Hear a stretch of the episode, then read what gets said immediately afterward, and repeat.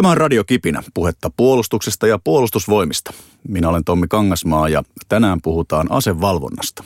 Meillä on vierana täällä tänään majuri Arto Toivonen pääesikunnan operatiiviselta osastolta. Äh, hän on asevalvonta-asioista vastaava upseeri. Tervetuloa Arto. Kiitoksia Tommi. Miellyttävä olla tällaisessa tilanteessa ensimmäistä kertaa elämässäni, vaikka kaikenlaisia kokemuksia onkin tullut tähän mennessä eteen. Hyvä. Tota, mitä Sarto, minkälainen, kerrotko lyhyesti, minkälainen ura on johtanut tuonne pääesikunnan operatiiviselle osastolle juuri näihin hommiin? Lyhyesti sanottuna varusmiespalvelus tiedustelussa sen jälkeen kadettikouluun, jossa ilmatorjuntalinjan kautta viiden vuoden palveluksen jälkeen huoltoon, siinä pitkälti kansainväliseen huoltoon, neljä kriisihallintaoperaatiota ja sitten kotimaassa vastaavana henkilönä kaikkien näiden kriisihallintaoperaatioiden logistiikkaan liittyen kurssien suunnittelu ja johtaminen. Joku havaitsi tämän kansainvälisen taustani ja siitä sitten kysyttiin, olenko kiinnostunut asevalvontaupseerin tehtävästä. Ja se ei ollut edes monivalintakysymys. Vastaus oli kyllä. Ja 2013 alusta, eli kohta siis kahdeksan vuotta olen tehnyt asevalvonnassa pääosin etyi-asevalvontasopimuksiin liittyviä toimenpiteitä pääesikunnassa. Veikkaan, että asevalvonta on monelle aika, aika epämääräinen asia ja sen, senpä takia täällä siitä tänään keskustellaan. Eli kysynpä sinulta ensimmäisenä, että mikä tämän koko asevalvonnan perusajatus oikein on? Perusajatuksena on ollut ja edelleenkin on se, että naapurimaiden ja vaikutuspiirissä olevien maiden asevoimista, niiden toiminnasta ja suuntautumisesta saadaan tietoa. Tämä tieto, joka siis mahdollistaa sen, että kyetään suunnittelemaan omaa toimintaa, lisätään luottamusta, saadaan epäselvistä asioista tarkempi selvyys valtioiden välisillä vuorovaikutuskeinoilla, helpottaa ystävällisten suhteiden luomista. Kuvaisin tätä ehkä sillä, että kun teille tulee uusi naapuri – jota ette tunne. Hän saattaa vaikuttaa arvaamattomalta. Hänellä on toimintatapamalleja, joita te ette tiedä. Käytte kahvilla, tutustutte, saatte tietoa heidän perusajatuksestaan ja toiminnastaan ja se helpottaa sen naapurisovun syntymistä ja kehittymistä. Eli tässä niin kuin luottamuksen rakentaminen on, on, on se ydinajatus. Itse asiassa kyllä, eli avoimuudella ja läpinäkyvyydellä luodaan sitten luottamusta ja turvallisuutta. Ja kun näin tapahtuu, niin se on molemmille osapuolille tai kaikille osapuolille aina helpompaa sitten elää ja mitoittaa omat toimet oikein tai sopivan mittaisesti. No tähän liittyy ö, kiinteästi tämä Euroopan turvallisuusyhteistyöjärjestö Etyj ja, ja siellä on sisällä tätä asevalvontatoimintaa. Voitko vähän avata, mikä tämän Etyjin ö, rooli on tässä asevalvonnassa? Etyin asevalvontasopimukset ovat juuri ne, joita minä pääesikunnassa vastaan, eli kaikki asevalvontasopimukset ovat valtiosopimuksia. Valtiosopimuksista vastaa ja niitä hallinnoi valtio, ei esimerkiksi puolustusvoimat. Ulkoministeriö puolustusministeriön kautta on delegoinut tiettyjä toimintoja, käytäntöön liittyviä toimintoja pääesikunnalle – ja nyt sitten etyin asevalvontasopimukset, joiden syntysanat oikeastaan ovat tuolla 1975 ensimmäinen päivä elokuuta Helsingin päätöskokouksessa laaditun asiakirjan mukaisia toimenpiteitä, niin näitä sopimuksia ovat Viinin asiakirja, jonka viimeisin versio on vuodelta 2011, ja sitten avoin taivassopimus – ja mihin niillä pyritään, niin tämä Viinin asiakirjan avainsanat ovat nimenomaan jo aikaisemmin mainittut avoimuus ja läpinäkyvyys ja niillä tavoitellaan luottamusta ja turvallisuutta ei pelkästään kahden maiden maan välillä, vaan myöskin alueellisesti. Jos otetaan tämä etyi suurempana kokonaisuutena, niin se on 57 maan osallistujaryhmä ja se on maailman laajin alueellinen turvallisuutta ja luottamusta lisäävä organisaatio. Siis kuuluuko tähän etyjiin muutenkin kuin eurooppalaisia valtioita? Kyllä, puhutaan Vladivostokista tuonne Kanadaan asti, eli 57 maata käsittää Pohjois-Amerikan kaksi maata, lähes tulkoon kaikki Euroopan maat itse asiassa kaikki Euroopan maat, Kaukasuksen maat ja ehkä etäisimpinä ovat Kasakstan.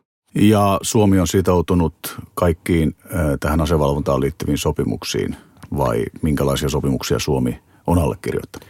No Euroopan turvallisuuden yhteistyöjärjestöjen kolme tärkeintä sopimusta ovat tavanomaiset asevoimat Euroopassa. Siihen Suomi ei ole sitoutunut, mutta Viinin asiakirja ja avoin taivassopimuksiin Suomi on sitoutunut. Euroopan turvallisuuden yhteistyöjärjestön ulkopuolelta Suomi on sitoutunut allekirjoittanut ja ratifioinut noin 2-30 erilaista asevalvontaan tai aseiden rajoittamiseen liittyvää sopimusta. Eli avataan vähän sitä vaikka aluksi sitä tavanomaisia aseita. Mitä tämä sopimus äh, niin kuin oikeasti pitää sisällään? Tavanomaiset asevoimat Euroopassa on hyvin yksityiskohtainen tarkastusmekanismi, jossa jäsenmaiden välillä on mahdollista mennä toisen jäsenmaan asevoimien yksittäiseen joukkoosastoon, jossa koko sen joukkoosaston kalusto, henkilöstö voidaan verifioida eli todentaa käytännössä laskemalla tai muuten. Ja onko tämä, perustuuko tämä siis johonkin ilmoitukseen, että he ovat sanoneet vaikka sanotaan Puolassa on sanottu, että siellä on joukkosasto, jossa on näin monta panssarivaunuja, näin monta sotilasta ja, ja sitten se käydään tarkastamassa vai mihin tämä perustuu? Itse asiassa tämä mainitsemasi ilmoitus on kaiken toiminnan perustana Euroopan turvallisuus- ja yhteistyöjärjestön kaikissa asevalvontasopimuksissa. Jäsenmaat jakavat vuoden alussa toisilleen perustietoja tietyn mittakaavan mukaan omista joukoistaan, niiden aseistuksesta, henkilöstömääristään, ryhmittymisestä ja mahdollisista siirroista tai siirtymisistä ja rakenteella olevista kohteista. Tämä perustieto tuottaa kaikille osallistujamaille tiedon siitä, mitä kyseisessä maassa virallisesti tapahtuu ja tietenkin helpottaa omaa suhtautumista asiaan. Eli onko vaikka niin, että jos norjalaiset rakentavat uusille F-35-hävittäjille tukikohtia, niin norjalaiset joutuvat kertomaan kaikille, missä nämä linnotteet ja tukikohdat sijaitsevat. Tai jos, jos jossain Puolassa siirretään panssaridivisioona toiseen paikkaan, niin tämäkin on, on aina kerrottava. Ei ehkä noin karrikoiden tai yksityiskohtaisemmin, mutta otetaan esimerkiksi vaikkapa naapurimme Venäjä. 2014 lopussa Venäjä ilmoitti meille Viinin asiakirjaan liittyen rakentavansa uuden joukkooston alakurttiin, eli 80. erillisen moottoroidun jalkaväkiprikaatin. Se aloitti aktiivisen toimintansa ensimmäinen päivä tammikuuta 2015 ja Suomi kävi arvioimassa sen joukon sen hetkisen tilanteen, joukkokokonaisuuden, henkilöstön ja, ja materiaalin vuoden 2015 lopussa. Ja tällä tavalla pystymme verifioimaan, että se, mitä Venäjä joukko oli kertonut, piti todellisuudessa paikkaansa. Ja aika lähelle näin olikin. Tiettyä vaihteluväliä on kaikissa joukko jos arviointikäynti tapahtuu esimerkiksi vuoden lopussa siihen, mitä on vuoden alussa ilmoitettu. No mainitsit tämän avoimet taivaat Open Skies-sopimuksen. Minkälainen sen luonne sitten on, eikö se liity näihin tavanomaisiin aseisiin? Tietyllä lailla tavanomaisiin aseisiin liittyy kyllä tämä Open Skies, mutta otetaan esimerkiksi tämä Alakurtin uusi prikaati, niin tällä Open Skies-sopimuksen mekanismilla, joka mahdollistaa tarkkailulennot, siis valokuvauslennot, esimerkiksi tämän Alakurtin prikaatin yli – voidaan todentaa, että siellä sellainen prikaati on. Vastaavasti voidaan todentaa, mikäli joku joukkoosasto on ilmoitettu, että se on lakkautettu, niin Open Skies-lennolla voidaan siitä ilmoitetulta alueelta tarkastaa, onko tämä joukkoosasto aidosti poistunut alueelta. Näihin ilmoituksiin liittyy myöskin sitten tällaisia seikkoja kuin suurimmista harjoituksista ilmoittaminen etukäteen. Eli on varmaan niin, että jos suurehkoja sotilaallisia harjoituksia yllätyksellisesti tai niistä etukäteen tiedottamatta järjestetään naapurimaiden rajojen läheisyydessä. Ne saattavat ymmärrettävästi herättää tiettyä mielenkiintoa ja nykyisessä turvallisuustilanteessa jopa tiettyä epäluuloisuutta. Voiko olla niin, että tässä turvallisuusympäristösopimusmaailmassa niin jotkut ovat allekirjoittaneet vain tiettyjä sopimuksia, esimerkiksi, että emme allekirjoita Open Skysta, mutta allekirjoitamme tämän tavanomaiset aseet, vai ovatko kaikki tehneet samat sopimukset? No Suomi itse asiassa on jättänyt allekirjoittamaan tämän, tämän tavanomaiset asevoimat Euroopassa sopimuksen. Mistä syystä? Meidän puolustusjärjestelmämme on siinä määrin poikkeava nykyaikaiseen tai nykyiseen eurooppalaiseen kulttuuriin. Meillä on edelleen liikekannallepano armeija ja tämä tavanomaiset asevoimat Euroopassa eli TAES-sopimus on siinä määrin yksityiskohtainen, että meillä ei ole mielenkiintoa tai syytä siihen liittyä. Asevalvontasopimuksella tai aserajoitussopimuksella ei tietenkään saa olla maan omalle turvallisuudelle uhkaavia tekijöitä, vaan niiden pitää perustua siihen ajatukseen, että se on molemmille tai kaikille osapuolille turvallinen ja hyödyttävä. Eli me kuulumme tähän Open Skies-sopimukseen ja ilmeisesti näistä suurista harjoituksista meidän on ilmoitettava, mutta, mutta onko nyt niin, että jos me emme kuulu tähän TAE-sopimukseen, niin mekään emme saa TAE-sopimuksen mukaisia tarkastuksia tehdä muualla? Juuri näin. Emme myöskään saa TAE-sopimuksen mukaisia ilmoituksia, emmekä saa muita tietoja, emmekä osallistu niihin tarkastuksiin. Onko esimerkiksi Venäjä tai Norja tai Puola sitoutuneet tähän TAE-sopimukseen? Venäjä irrottautui TAE-sopimuksesta 2017 tai virallisesti 2011 vai 2012. No mitä sitten nämä harjoitukset, ovatko ne niin kuin siellä etyjiin sisällä oleva ilmoitusmekanismi ja kuinka paljon täytyy harjoituksella väkeä, että siitä ilmoitus lähtee?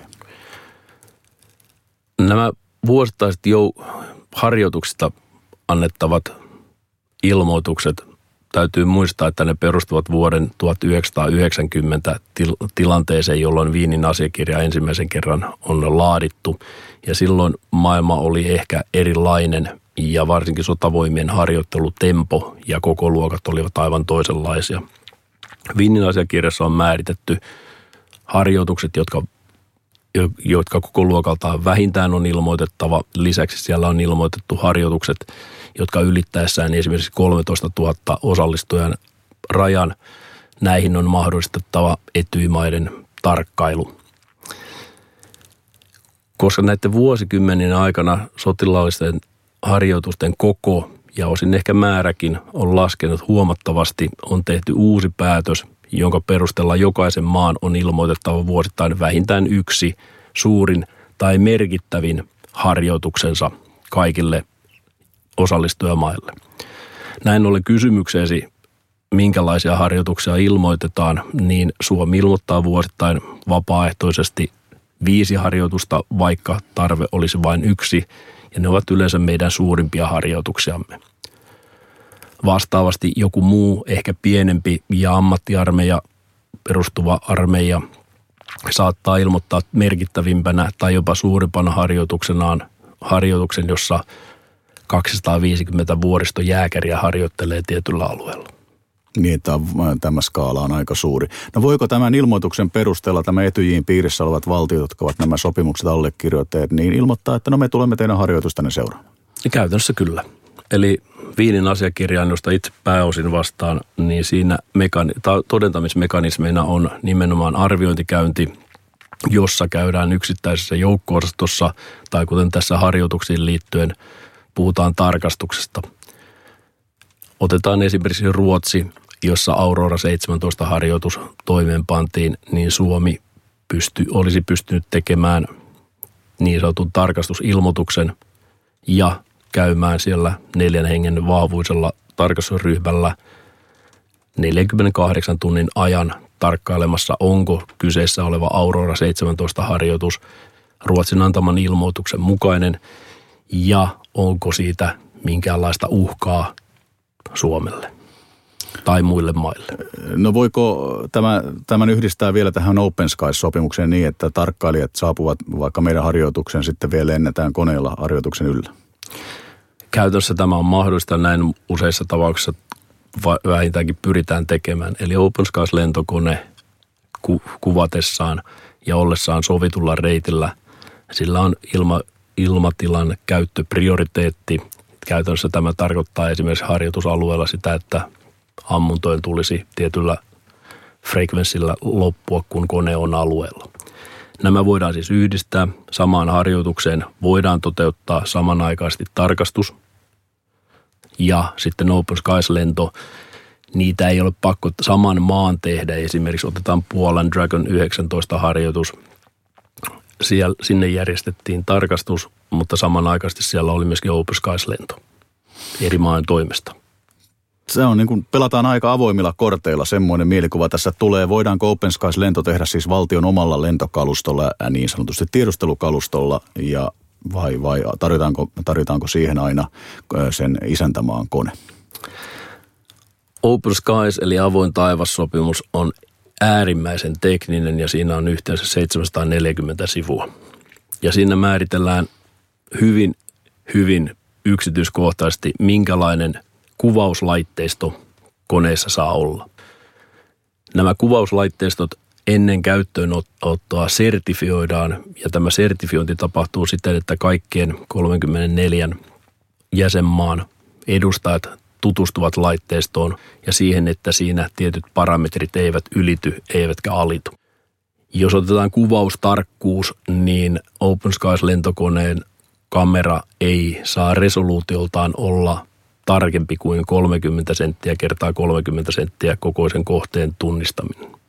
Konehan itse lentää noin vähän reilussa kilometrissä ja Suomen alueella lentomatkaa on 1500 kilometrin verran ja siltä matkalta ehkä kuvataan 200-300 kilometriä korkeintaan. Onko siellä suomalaisia mukana, jos Suomessa kuvataan esimerkiksi upseereja mukana? Kyllä, eli kaikissa näissä asevalvontatoiminnoissa oli sitten niin kuin itse vastaan Viinin asiakirjasta ja sitten kollegani pääosin tuosta Open Skies avoin taivassopimuksesta, niin Viinin asiakirjan mukaisissa toiminnoissa tämä tarkastus- tai arviointiryhmä, sillä on aina mukanaan isäntäryhmä, joka toimii paikallisoppaana ja asiakirjan tuntijana – ja valvoo, että kaikki tämä toiminta, mitä tarkastus- tai arviointiryhmä tekee, tapahtuu näiden asiakirjan asettamien oikeuksien ja velvoitteiden mukaisesti molemmin puolin. Ja tämä sama on, koskee sitten myöskin Open Skies-lentoa. Eli kun Suomen alueella Open Skies-lentokone lentää ja kuvaa, mukana on suomalaisia asiantuntijoita, jotka tarkkailevat toimintaa, laitteistoa – ja huomioitavaa on se, että tämä lennolla kuvattu materiaali jää myös Suomen käyttöön.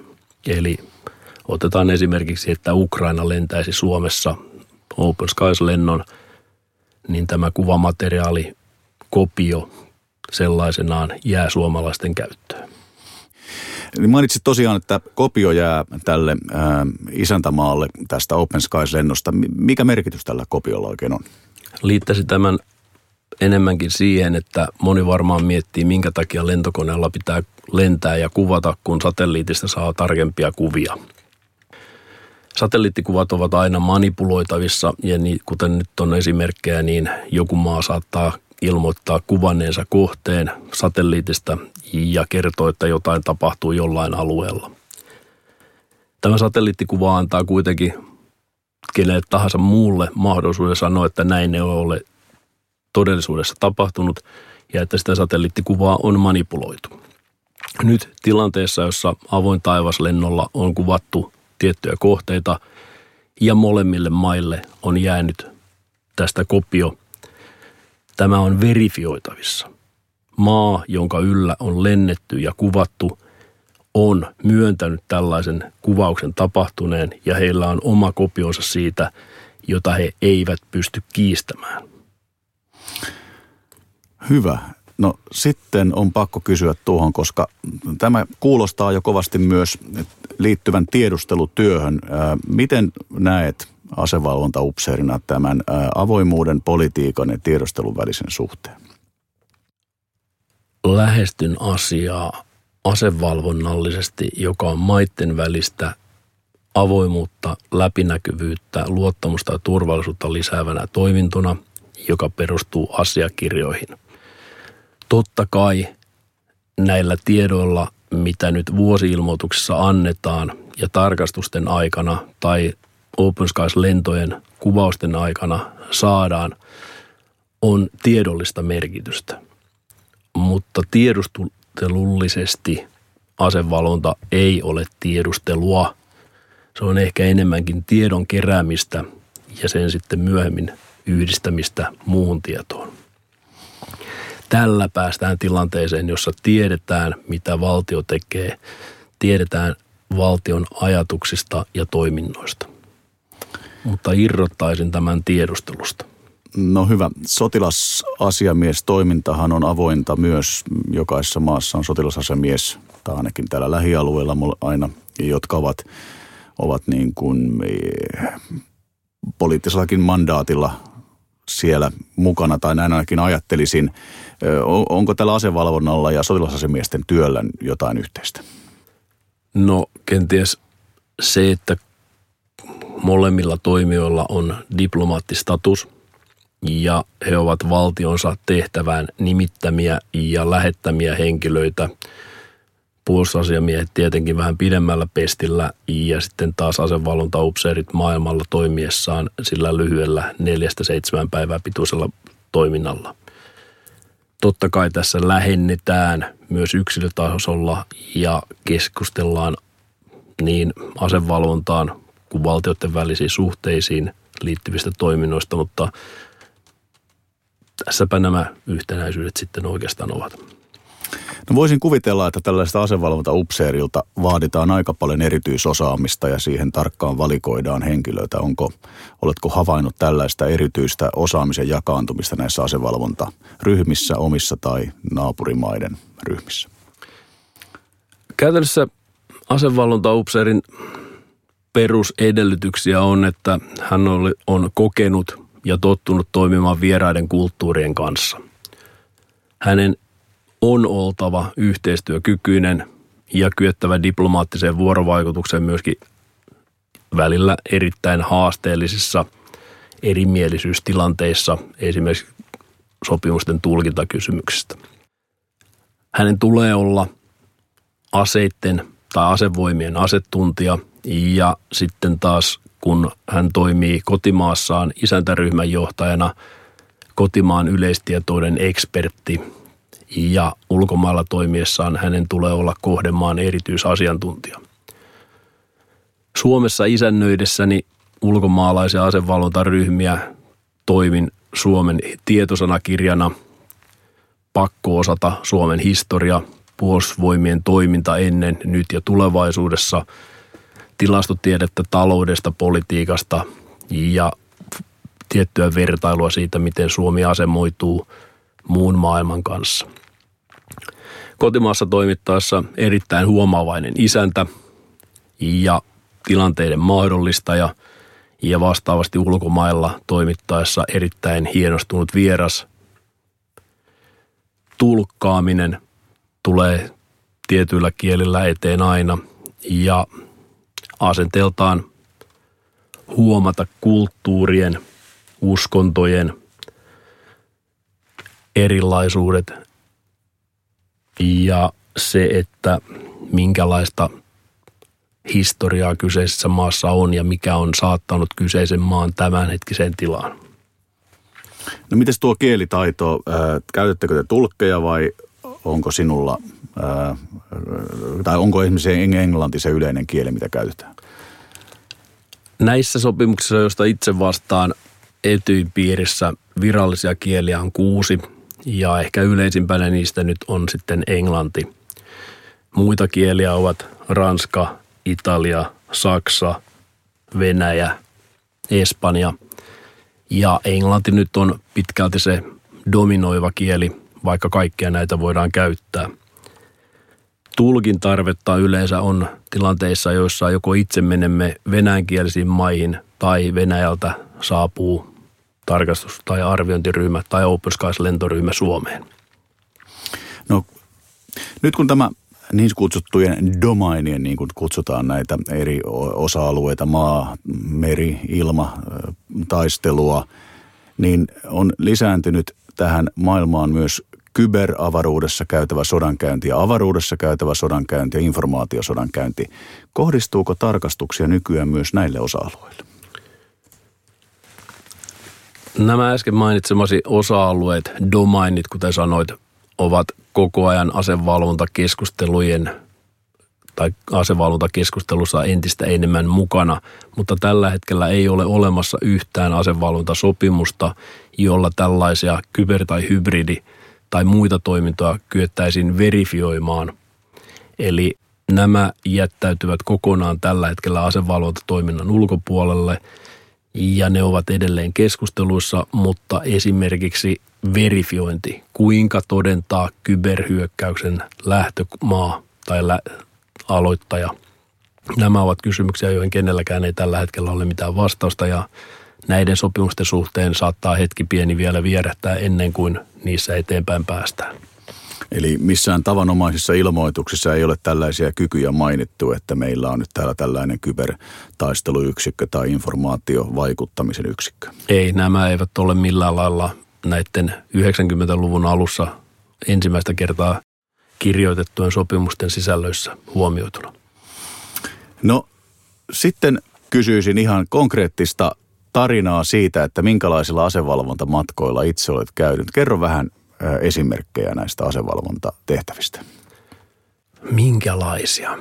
Jos otetaan mielenkiintoisimpia tai ikimuistoisempia hetkiä, eikä mennä ihan aseiden laskemiseen tai niiden kanssa touhuamiseen, niin ehdottomasti ehkä merkittävin hetki itselleni oli, kun saimme osallistua Venäjällä laskuvarjojääkäreiden talvikoulutukseen ja siinä osana avantouintia.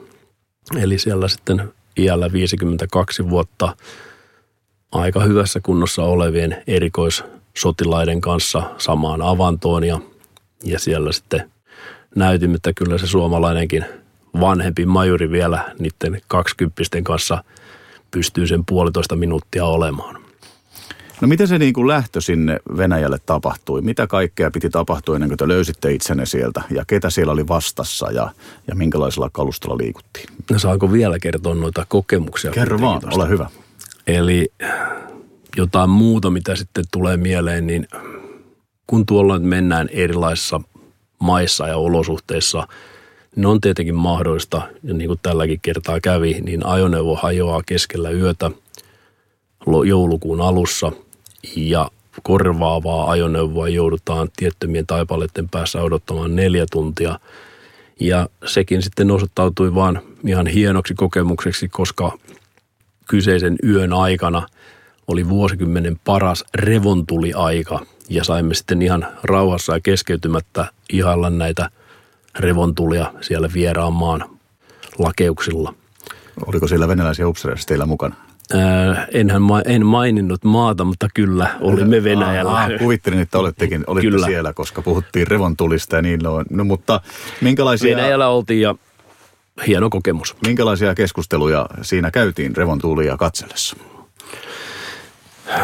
Puhuttiin autotallin rakentamisesta, niin? tammien kasvattamisesta, perheelämän sietämättömästä ihanuudesta, asevalvontaupseereiden – ammatinkuvasta, maitten välisestä ystävyydestä ja rauhallisesta rajasta, joka maittemme välillä on. Hyvä. Keskustelut, vaikkakin kyseessä on valtiosopimukset, joiden pääasiallisena tavoitteena ja alkuperäisenä tavoitteena on maitten välisen turvallisuuden ja luottamuksen lisääminen. Nämä sopimukset kuitenkin mahdollistavat myöskin sen, että yksittäiset individuaalit asevalvontaupseerit eri maista, äärimmäisen erilaista olosuhteista ja kulttuureista ja armeijataustoista kohtaavat ja kykenevät luomaan parempaa ymmärrystä yksilön kautta kyseistä kansakunnasta ja sen tavoiteperistä. Mikä on sen historia, mikä on sen nykyisyys ja mihin he haluavat mennä. Hyvä aasinsiltana palaan takaisin tuohon edelliseen kysymykseen, jotta syntyisi kokonaisuus sinne Venäjälle menemisestä. Niin mitä kaikkea piti tapahtua ennen kuin löysitte tosiaan itsenne sieltä, sieltä lakeuksilta? Jos otetaan tarkastus, jossa, josta aikaisemmin puhuin, eli tämä avantoitiin liittyvä tapahtuma, niin olimme todenneet, että Venäjällä on alue, jossa on ilmoitettu olevan mielenkiintoista sotilaista toimintaa – laadimme suunnitelman sinne menosta, teimme Venäjälle tarkastuspyynnön viisi päivää ennen maahan saapumista, vain viisi päivää aikaisemmin, koska kyseessä on tarkoitus olla yllätyksellinen toimi. Venäjän federaatio vastasi myö- asiaan myöntävästi ja siirrymme lentokoneella Moskovaan ja sieltä Nizhny Novgorodin ja tarkastus alkoi siellä. Perille saavuttaessa venäläiset asevalvontaupseerit pitivät meille perustilannetietoisuuskatsauksen, mitä alueella on käynnissä. Kertoivat meille pääpiirteisen suunnitelman, kuinka 48 tuntia tuolla tarkastusalueella toimenpannaan, mitä joukkoosastoja ja mitä harjoituksia alueella on käynnissä ja keitä tulisimme sen kyseisen 48 tunnin aikana tapaamaan ja missä käymään. Tämän 48 tunnin aika työntäyteisen 48 tunnin aikana, eli palvelus alkaa normaalisti aamulla kuudelta ja päättyy puolelta öin asevalvontatoimissa. Jälkeen palasimme takaisin Nizhny Novgorodiin, jossa oli päätöskeskustelut ja sen jälkeen lensimme takaisin Suomeen. Tällaisen tarkastuksen – kokonaiskesto siitä, kun lentokentältä lähdetään ja Suomeen palataan, on noin neljästä viiteen vuorokautta, riippuen ihan lentojen ja muun liikkumisen edellyttämästä aikaviiveestä. Ja se 48 tuntia on varattu siihen varsinaiseen tarkastukseen sillä määritetyllä tarkastusalueella. Saavuitte kohteelle ja, ja minkä, ketä seillä oli mukana? Voiko sitä sanoa? Voi, voi. Meitä oli neljä henkilöä, yksi tulkki ja kolme upseeria. Kyllä, oliko ihan eri puolustushaaroista vai kaikki maavoimien upseeria tässä tapauksessa? Minä pääesikunnasta ja yksi maavoimista, ja nyt en ihan tarkkaan muista silloin 2017, mistä tämä neljäs henkilö oli, mutta tulkki oli myöskin mukana. Kun te saavutte kohteelle, niin te sitten näitte siellä paikallista kalustoa ja koulutusta. Oliko se erilaista kuin meillä? En menisi edes pelkästään Venäjän tapahtumiin tai tarkastuksen aikaisiin havaintoihin, vaan ottaisin yleisesti kahdeksan vuoden kokemuksella seuraavaa. Kaikilla mailla on erilaiset asevoimat. Suomella asevelvollisuuteen perustuva suurella osalla muista. Se on armeija, tuo ammattiarmeija. On tietenkin maita, joilla edelleenkin keskitytään asevelvollisuuteen. Kaikki maat harjoittelevat eri tavalla, kaikkien kalusto, osin taktiikka, millä harjoitellaan tai harjoitusmetodit ovat erilaisia. Jos nyt jonkunlaisen yleisajatuksen antaa siitä, mitä kahdeksan vuoden aikana olen oppinut entistä paremmin ymmärtämään ja arvostamaan on se, että suomalainen asevelvollisuus luo äärimmäisen hyvän pohjan ja osaamistaidon mahdollisen kriisin aikaiselle sotilaalliselle toiminnalle. Sama havainto on kyllä sitten tullut kaikilta näiltä Suomessa käyneiltä asevalvontaryhmiltä, kun he ovat päässeet tarkkailemaan varusmiestemme toimintaa tuolla maastossa. Ehkä viimeisimpänä Kaakko 19 harjoituksen aikaiset kommentit, jossa niin yhdysvaltalaiset kuin monen muunkin maan edustajat hämmästelivät varusmiestemme osaamistaitoa – kommentoiden esimerkiksi, että kun meillä menee panssarivaunun ajamisen opettamiseen huomattavasti kauemmin kuin teillä edes tämä varusmiespalvelus kestää, niin miten teidän joukkonne ovat näin hyvin koulutettuja. Eli kahdeksan vuoden aikana, mikäli mulla ennen asevalvonta upseerin uraani oli jonkunlaisia ajatuksia, että ei me osata, niin se on kyllä kääntynyt ihan päälaajalle, että me olemme kyllä ehdotonta elittiä – koulutuksessa, osaamisessa, maanpuolustahdossa.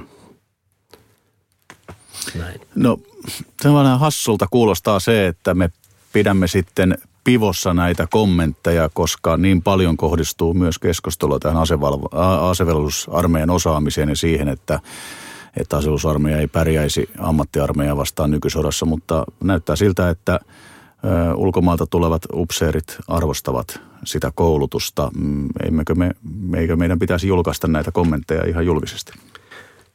Kyllähän tämä ainakin puolustusvoimien sisällä tulee tietoon. Ja tietenkin tässä nyt tämäkin podcast on yksi osa tätä meidän oman toimintamme kuvaamista ja siinä ehkä Hajasähkösäteilyllä tulee tietoisuus siitä, mitä muut, muiden maiden korkea-arvoiset sotilaat näkevät puolustusvoimien toiminnasta.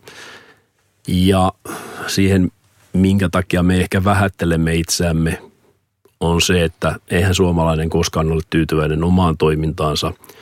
Ja ehkä tämä minun tehtäväni mahdollistama tarkkailu ja vertailu muiden maiden asevoimien toimintaan ei ole kaikilla käytettävissä. Mutta kuka tahansa tätä nyt kuuntelee, niin Suomen varusmieskoulutus ja sen tuottamat kyvyt ovat hyvin arvostettuja useiden maiden korkea-arvoisten sotilasedustajien silmissä. No mikä sitten heitä erityisesti Suomessa kiinnostaa, kun tänne tulee ulkomailta tarkastusosastoja? Varusmiespalveluksen yleisjärjestelyt. Miten se onnistuu? Se, että meillä varusmiesjohtajat johtavat omia ryhmiään tai joukkueitaan, maanpuolustustahto ja se, minkälaisella intensiteetillä ja tehokkuudella viiden ja puolen kuukauden koulutuksen aikana saadaan aivan no, poikkeusolojen joukko-osastoihin sijoituskelpoista, osaavaa ja motivoitunutta henkilöstöä. Nämä ovat nämä ensimmäiset ja päällimmäiset, mitkä tulevat mieleen. No vähän poikkeavia siitä, mitä ehkä niin kuin amatööri tai ei asiaan perehtynyt voisi kuvitella, mitä tarkastetaan. Siellä ei ollakaan sitten ruutupaperi, vihko ja kynä kädessä laskemassa panssarivaunuja ja aseiden osumia. Kuten tuossa alussa sanoin, on olemassa muun muassa Viinin asiakirjassa kaksi varsinaista ähm, todentamismekanismia. Toinen niistä on tämä arviointikäynti, jossa mennään joukko ja siellä sitten tapahtuu tämä kaluston ja henkilöstön niin sanottu vähän tarkempi todentaminen, voidaan sanoa vaikkapa laskeminenkin. Sitten on tietenkin tämä tarkastus, joka kohdistuu määritetylle alueelle ja siellä käynnissä olevaan sotilaalliseen toimintaan. Ja nyt kun tällainen tarkastus nimenomaan tulee, otetaan nyt vaikka se Kaakko 19 harjoitus tai sitten Arrow 19. Itse asiassa Arrow 19 harjoituksen aikana Suomessa oli kolme tarkastusryhmää. Yksi Italiasta, yksi Venäjältä ja yksi Ukrainasta. Ja näiden tarkastuksien aikana näillä tarkastusryhmien jäsenillä on erityisesti mahdollisuus tutustua siihen varusmiestemme ja kantahenkilökunnan osaamiseen niin taktiseen kuin muuhunkin. No voidaanko tarkastuskäynnillä pyytää vaikkapa, että me haluaisimme käydä tuolla asevarikolla tai räjähdevarastointialueella? Voidaan aina pyytää.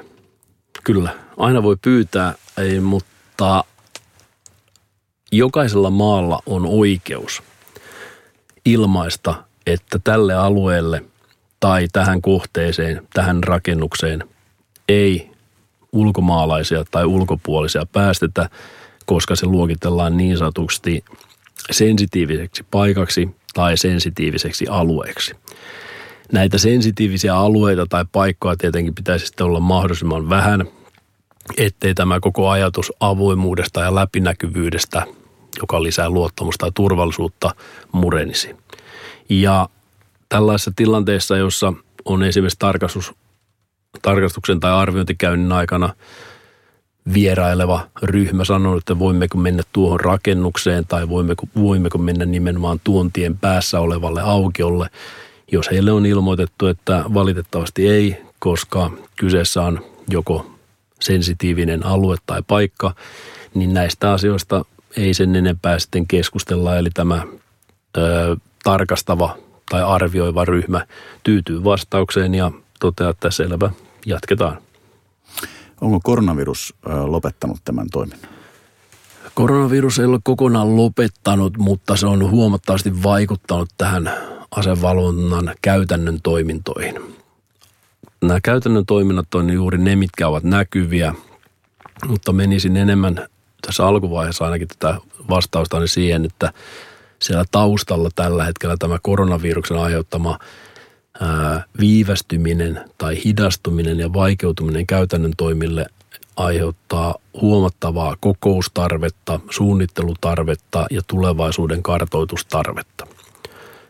Jos sitten taas mennään tähän ihan käytännön toimintaan, josta itse hyvin paljon vastaan, niin onhan niin, että vuoden, tämän vuoden alusta maaliskuusta lähtien vain harva maa on kyennyt tai pystynyt toimeenpanemaan ja vastaanottamaan asevalvontatoimia. Suomi on yksi näistä maista, joka on hyvin varhaisessa vaiheessa jo ilmoittanut, että itse asiassa elokuun alusta alkaen, että Suomi kykenee jälleen vastaanottamaan asevalvontatarkastuksia ja Open Skies-lentoja, samoin kuin Suomi on ilmoittanut olevansa kykenevät toimeenpanemaan näitä tarkastuksia ja arviointeja, samoin kuin Open Skies-lentoja. Haasteena ehkä tässä on se, että maasta toiseen siirtyminen ei tällä hetkellä ole aivan yhtä mutkatonta kuin aikaisemmin. Vaikka kuukautta ennen arvioitua, suunniteltua tarkastusajankohtaa lentoja löytyisikin, niin ne kuitenkin poistuvat sitten lentovalikoimasta ehkä sen takia, että matkustajia ei ole riittävästi ja tämä haittaa. No miten näet sitten kokonaisuutena tämän tulevaisuuden tässä asevalvonnassa ja kansainvälisessä sopimusmallissa? Onko maailma sellaisessa muutoksessa, että tämä ää, sopimusperustainen järjestys olisi heikkenemässä vai mitä olet mieltä? Haluaisin olla optimisti, kuten yleensä olen, mutta tällä hetkellä olen enemmänkin vähintäänkin kyyninen. Eli tämä sopimusjärjestelmän perusta, maailmanjärjestys – ei ole vain rapisemassa, vaan se on myöskin jo murentunut osittain. Ja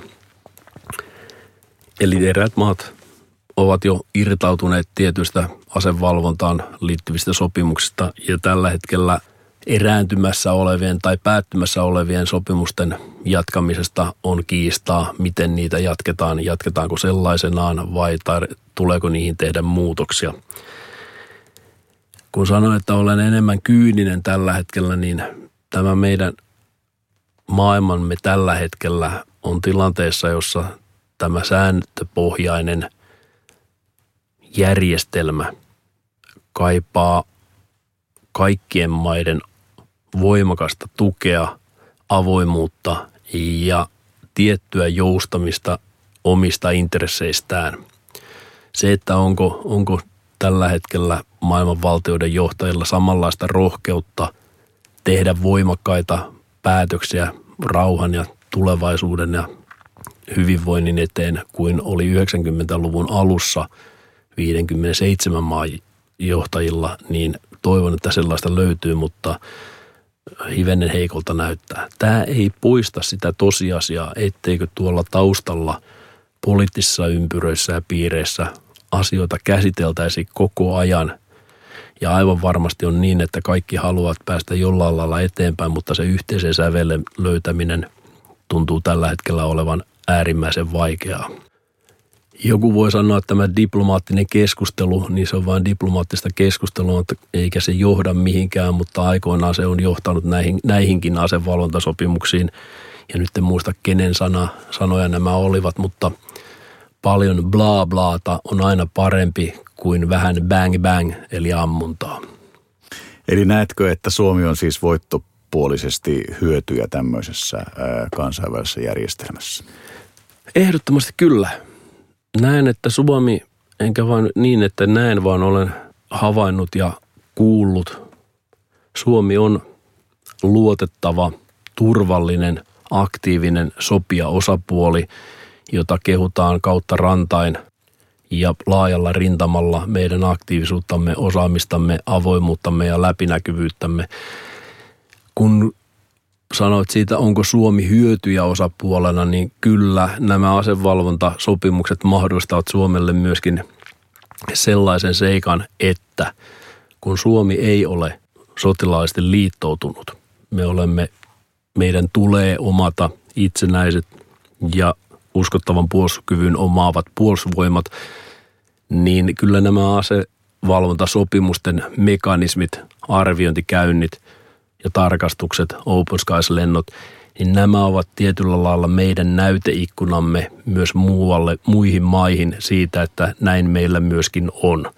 Ja kuten tuossa aikaisemmin kuvasin sitä, minkälaisia kommentteja nämä tarkastus- ja arviointiryhmien – edustajat ovat meille sanoneet, niin kyllä tämä meidän viestimme välittyy nimenomaan näiden sopimusten mahdollistamien mekanismien kautta niihin muihin maihin. Kysyn tähän lopuksi, että mitä asevalvonta upseerin seuraavaan kahteen työviikkoon kuuluu? Vuosi-ilmoitusten laatiminen etyi kontekstiin, koulutussuunnitelmia ensi vuoden asevalvontaupseerien kouluttamiseksi, esikuntatyötä ja sitten yhden asevalvonta toimen suunnittelua, joka toteut, toivottavasti toteutuu tuossa joulukuun alkupuolella. Suuret kiitokset haastattelusta. Kiitoksia.